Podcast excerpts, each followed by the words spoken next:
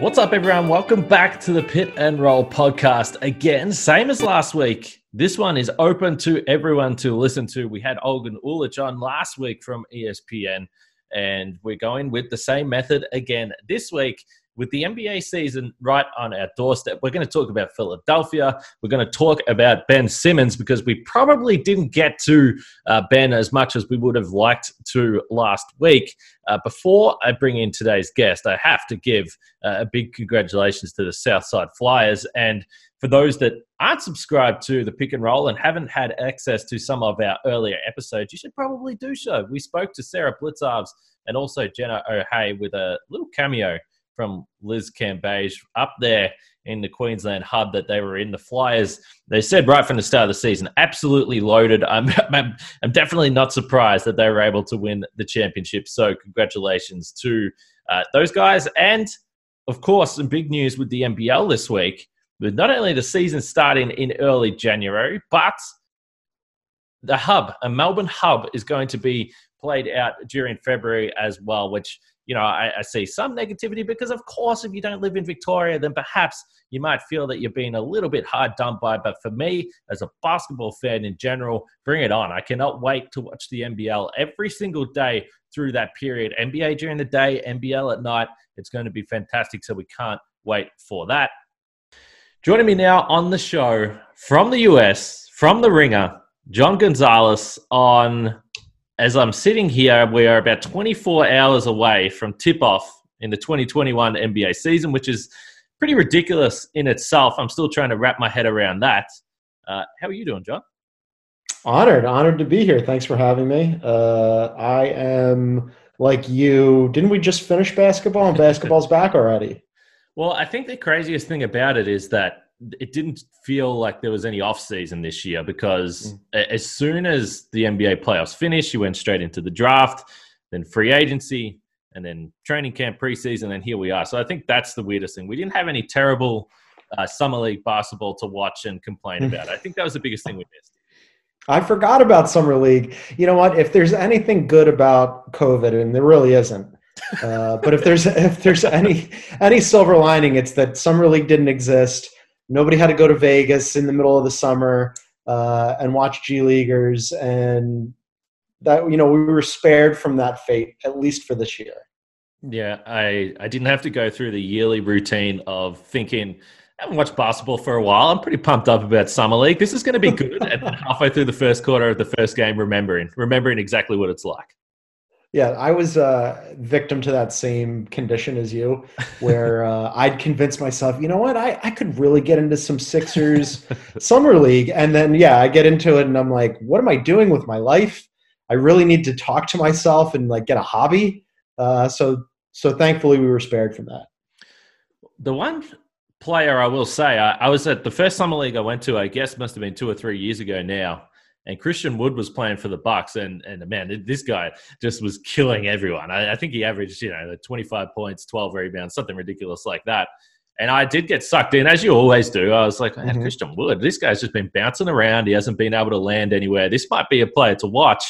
Uh, it's taken a few years, but maybe now, well, he got his payday now, but maybe Christian Wood. Christian Wood is looking like a, a decent acquisition for a team I have a feeling we're going to talk about a little bit, the Houston Rockets he is definitely a hot name right now. I was a, a Christian Wood disbeliever up until this past season. And uh, yeah, now I'm starting to think that maybe Christian Wood has a little something uh, that maybe teams should have given him a, a, longer look. But he lands with the Rockets and, and Godspeed to him. I just wonder, like, that situation is so volatile.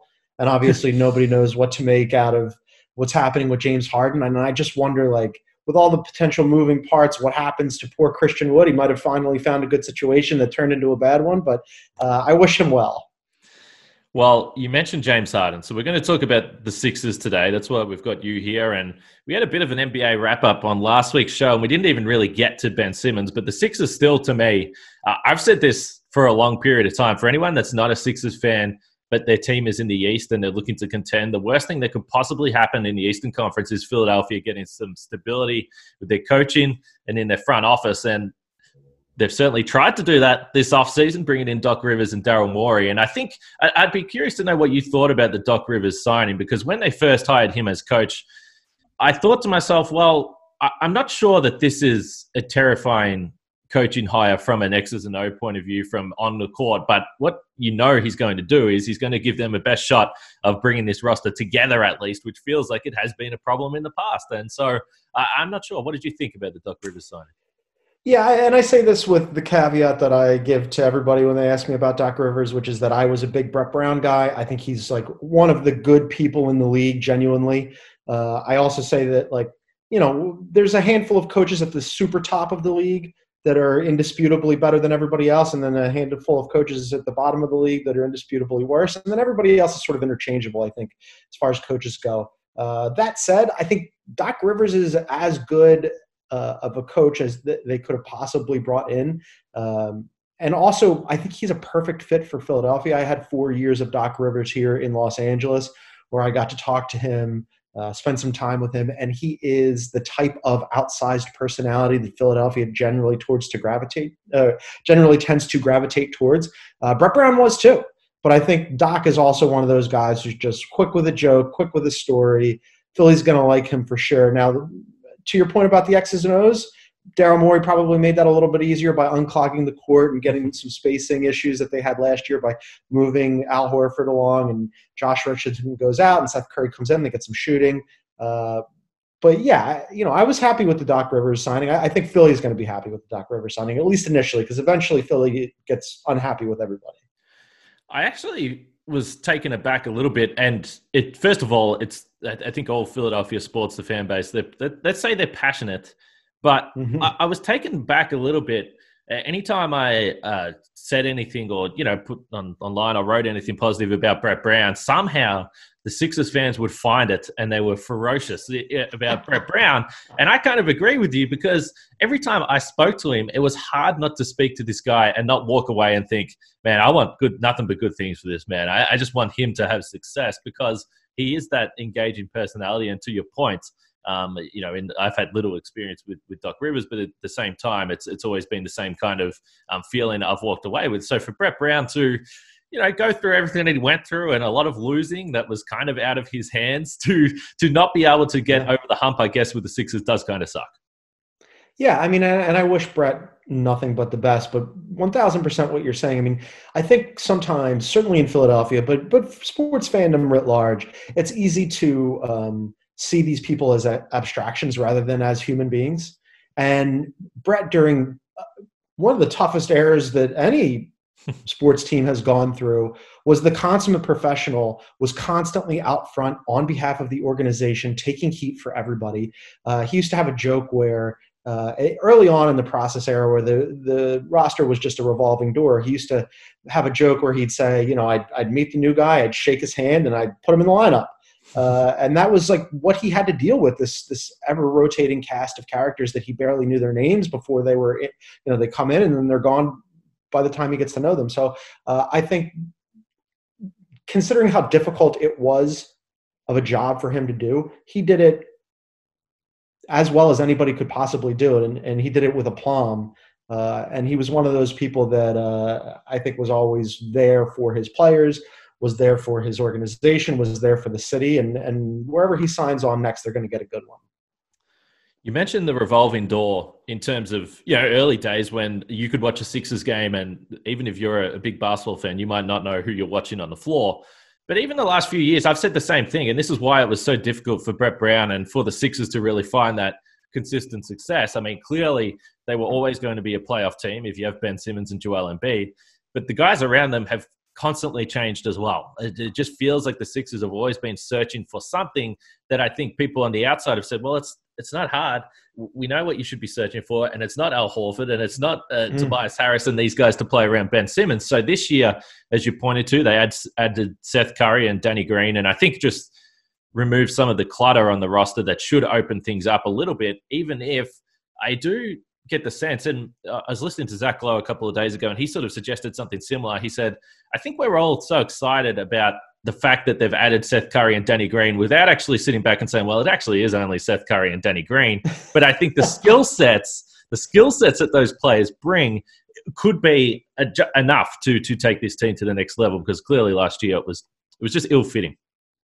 Yeah, and I think that that's why the you know with respect to Doc Rivers and and his long uh, and illustrious career in the NBA as a head coach, I think that the bigger signing uh, and the bigger change this offseason was obviously Daryl Morey, right? Because you're absolutely right. I, I think uh, as basketball nerds and certainly in Philadelphia, people got very excited about Seth Curry and and Danny Green not being Al Horford. Mm-hmm. It's less about those guys though than about the concept because the, I thought certainly the most difficult thing that Daryl Morey was going to have to do to remake this roster was unplugging or unclogging uh, the spacing issues, which they obviously had too much of, right? They, they decided that they were going to be the bully ball team in an era that doesn't really reward that anymore. And they signed Al Horford to a bloated contract, and it was going to be awfully difficult to get off of that and then, you know, fix their issues. He managed to do that with one stroke almost immediately. Now, are Seth Curry and Danny Green the long term solutions? I, am going to wager probably not. Uh, however, conceptually, having shooters who will space the floor uh, is a good thing. So, will they be there long term? It seems unlikely. They'll they'll put some other pieces into that situation, but I like the idea of what they're trying to do, and then eventually, hopefully, they'll get some players who may be better at executing it. What's your sense for what happened last offseason or what led them down this path? Because it's funny, when I was doing some, um, you know, just looking up some numbers from Seth Curry, and, and sometimes, even though the Mavericks were, were pretty basically must watch last year, uh, if, when you look closely at the numbers for Seth Curry and the shooting numbers, it's it's pretty extraordinary the, the way he was shooting the ball last season. I think he was 48% on catch and shoot threes. And Ben Simmons, we know there was only two players in the league that assisted more three pointers than him, and that was LeBron and Luka, by the way, who played with Seth. So it's going to be a pretty good situation for those two. But the, the one thing that stood out to me was that there was only five players in the league last year that averaged over 42% from three that had more than 300 three point attempts and a couple of them got paid. Bertans and Joe Harris got paid big money this offseason because mm. they can shoot, probably overpaid, but teams are willing to pay for that in this uh, era right now. And then Seth Curry was another one, and JJ Redick, who, you know, ironically sure. was on the Sixers. So I, I'm just wondering, what do you think? Why did they try to go so big last year? Was that in a response to anything? It just, at the time, it didn't make sense. And 12 months on, it still doesn't make any sense.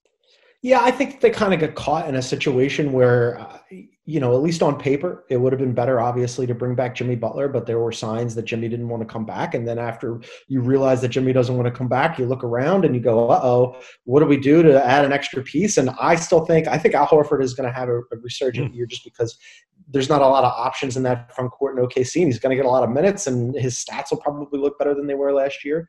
Uh, but part of it was who can you get? And i think that there was also a component where they talked themselves into al horford previously being the joel embiid playoff stopper. And now you uh, you take that away from the celtics. And of course that clears the deck for the sixers to win the eastern conference. And uh, as we learned in the playoffs in the bubble in orlando that was very much not the case. So uh, godspeed to al horford. But that that whole big man bully ball we're going to be uh, larger and tougher than everybody else in the eastern conference it's not that era anymore. The, the Detroit Pistons aren't the, the bad boys anymore, and the Sixers don't have thump and bump. So you got to go with a different a different plan. Yeah, Horford's going to be a weird player because I think that the Sixers. I, I think in years um, to come, you might forget that he was on the Sixers for that one year period, and you'll see photos of Al Horford playing for the Sixers, and you'll have to remind yourself of of what went down last season. But you mentioned the first round series against the Celtics.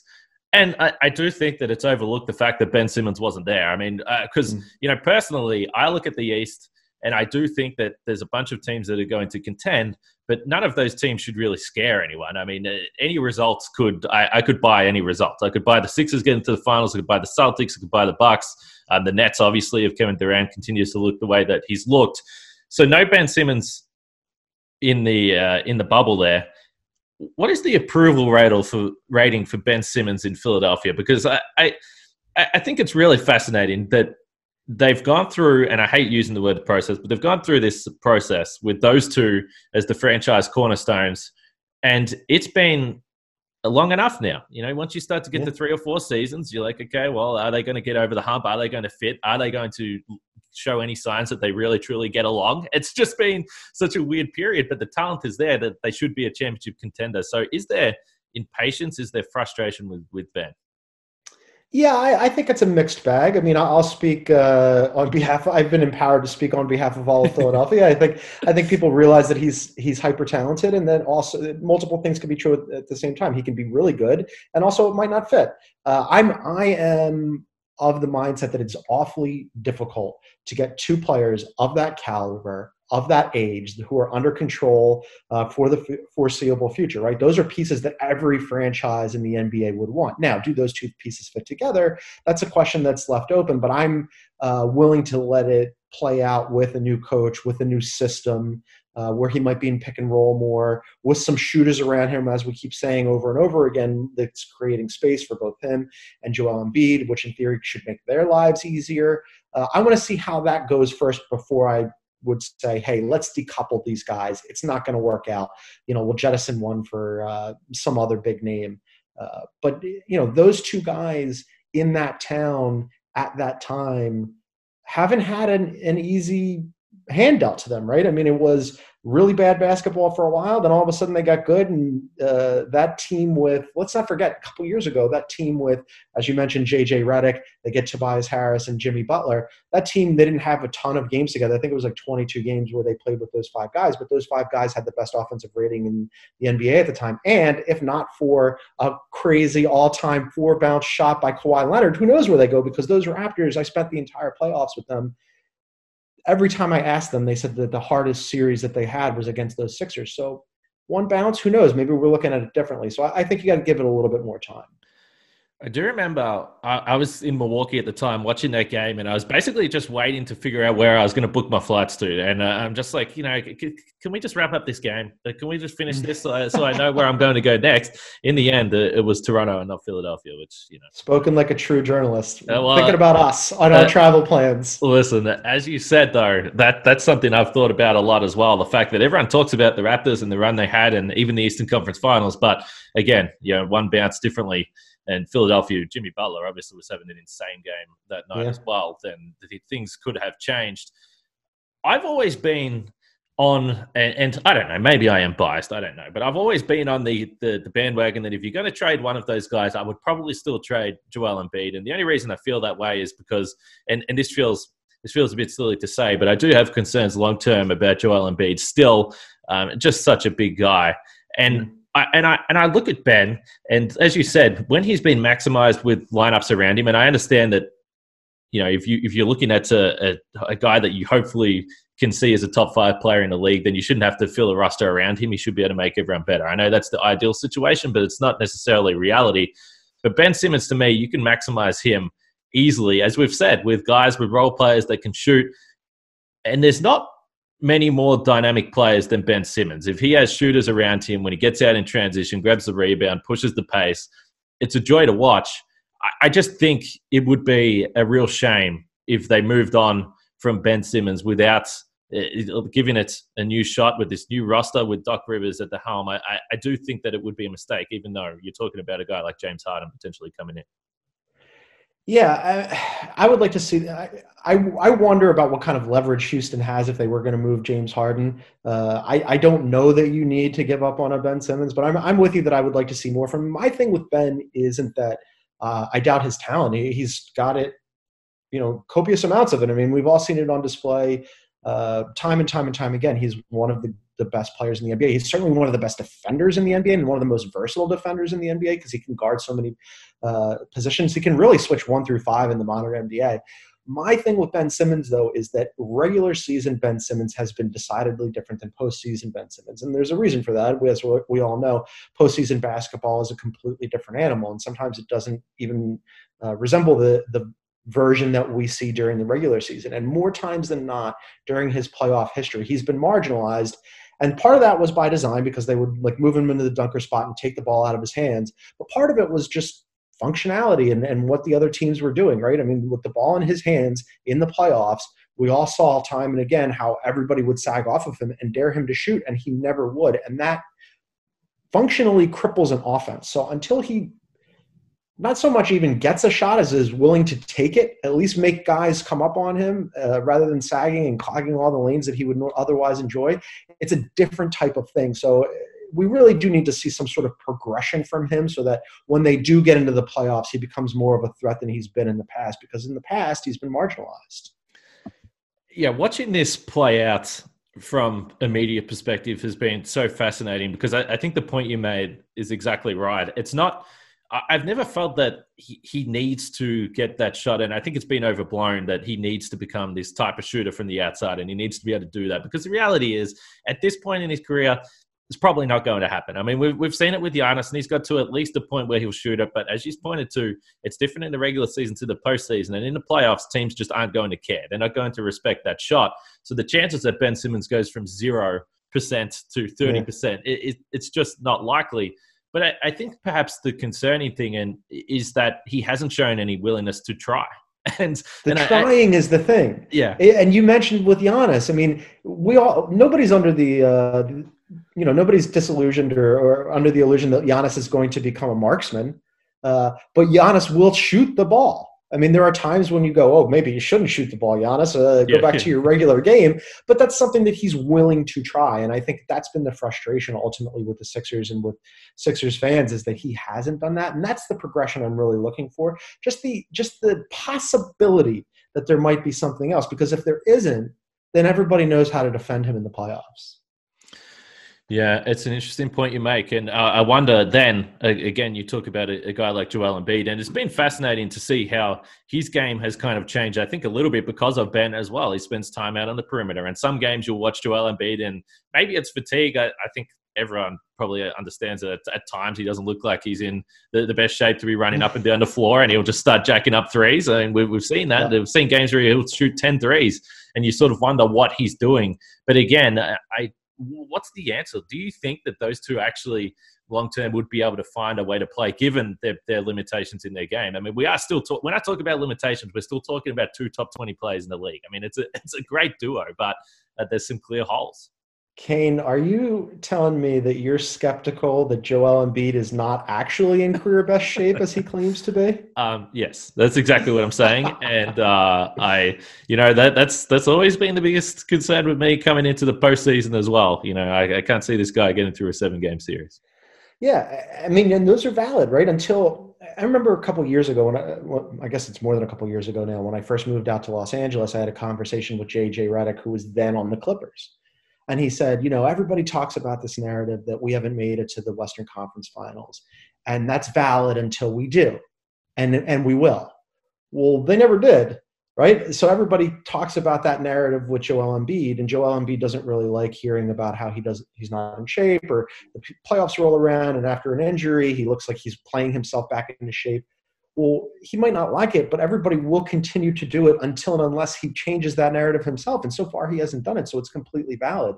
Uh, in the same way that it's valid to criticize playoff Ben Simmons. I mean, we haven't seen the best version of Ben, and we haven't seen the healthiest, most in shape version of Joel. So uh, these are concerns that will continue to linger for everybody until they themselves change it.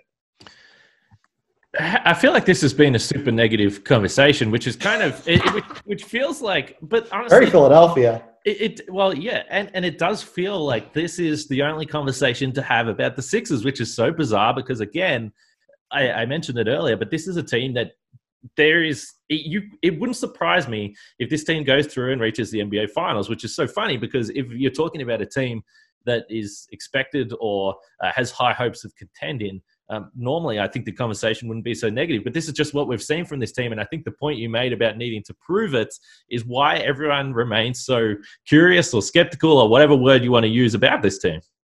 I'm going to bring it back uh, to our summer league slash preseason conversation. so, so three months ago, after they get swept out by the Boston Celtics, I was completely out on the Sixers. I'll never believe in them again. I watched the first preseason game against the Celtics. I'm in. I think they're going to the finals. What do we plan the parade? Am I going to be wearing a mask? Will there be vaccinations by then? Uh, they looked really good. It's a different system. It's three months later. I, am with you that this had come off as uh, slightly more negative because I am feeling surprisingly optimistic about this team and its prospects uh, when you know history would probably teach me otherwise. But new year, new system. Let's see how it goes.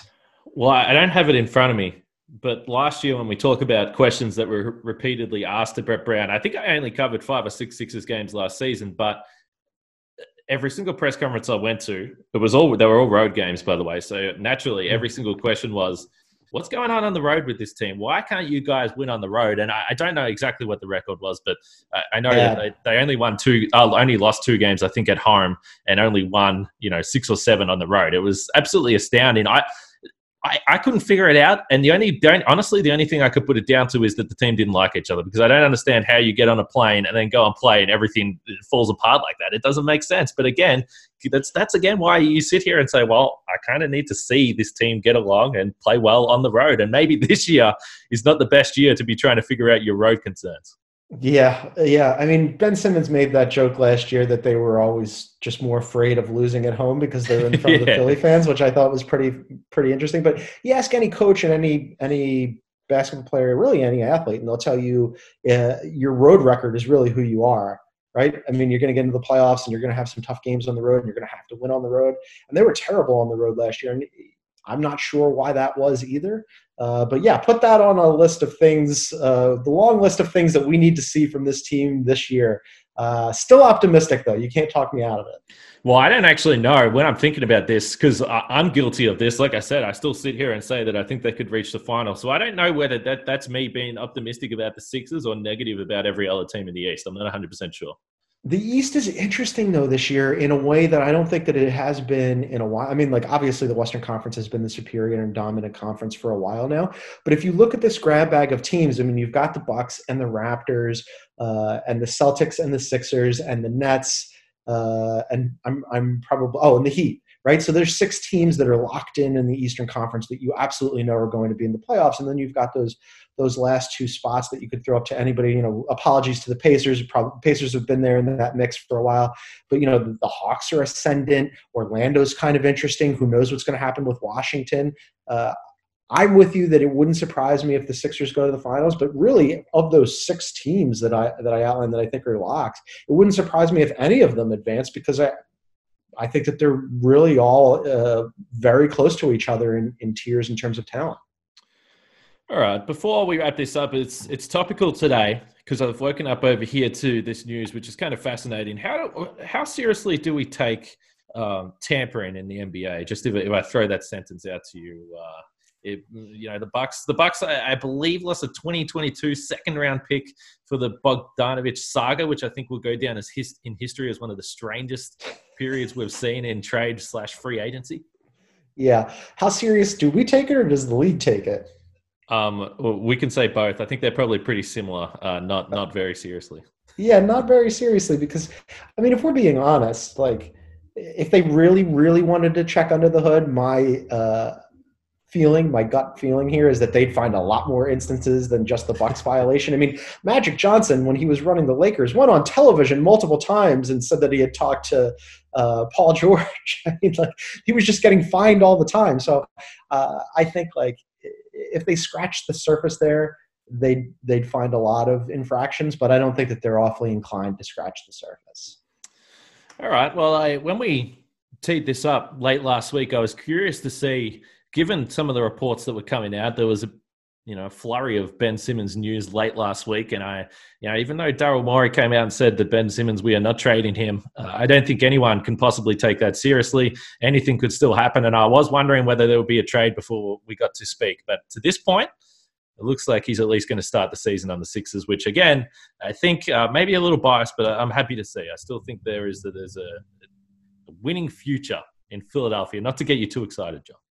Let's give him a chance, right? Let's give him a chance and see. It could be good. And if it's not, Daryl will fix it. Uh, in Daryl, we trust. The one thing I know is that if Ben Simmons was ever traded from Philadelphia, he's going to be one of those players that Sixers fans are going to watch every single game and watch every mm. single step and just hope that he doesn't become the superstar that they thought that he could have in Philadelphia, which is the tough part about trading a young star.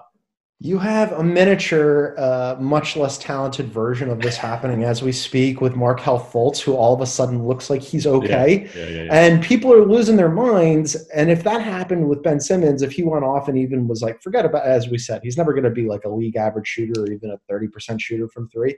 But if all of a sudden he went off to like the Lakers or who knows, wherever else, and just showed that he would try to shoot, people would never get over it. So, uh, let's see if he'll do that here first before we have to agonize over him doing it somewhere else. All right. Well, next time we're back, we will have Christmas basketball to completely overreact to, which, uh, again, John, we know last year Philadelphia perhaps looked their absolute best on Christmas Day uh, last season. They, they looked like a team that was going to win the title with ease. So uh, we'll see. We'll be able to overreact to that next week. But, John, uh, really appreciate you taking your time here today. What a delight. Happy holidays to you, my friend.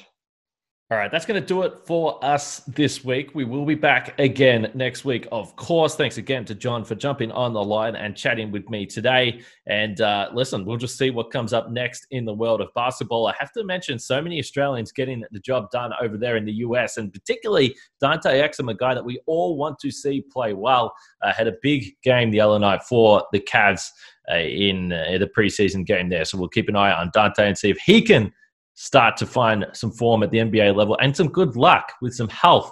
We would all like to see that. But for all the Aussies in the NBA, we'll be keeping an eye on those guys and be keeping you guys up to date weekly on the Pick and Roll podcast. Like I said right off the top, if you don't subscribe to the Pick and Roll, you should consider it. There's some great stuff coming on on the website. And of course, now uh, with basketball starting in America, college basketball underway basketball in Europe still going on and the NBL just around the corner. There's never been a better time to subscribe. So uh, please do consider and share share the word about this podcast and the work everyone is doing over there. But for now, uh, for John and myself, we'll leave it there. We'll speak to you guys next week.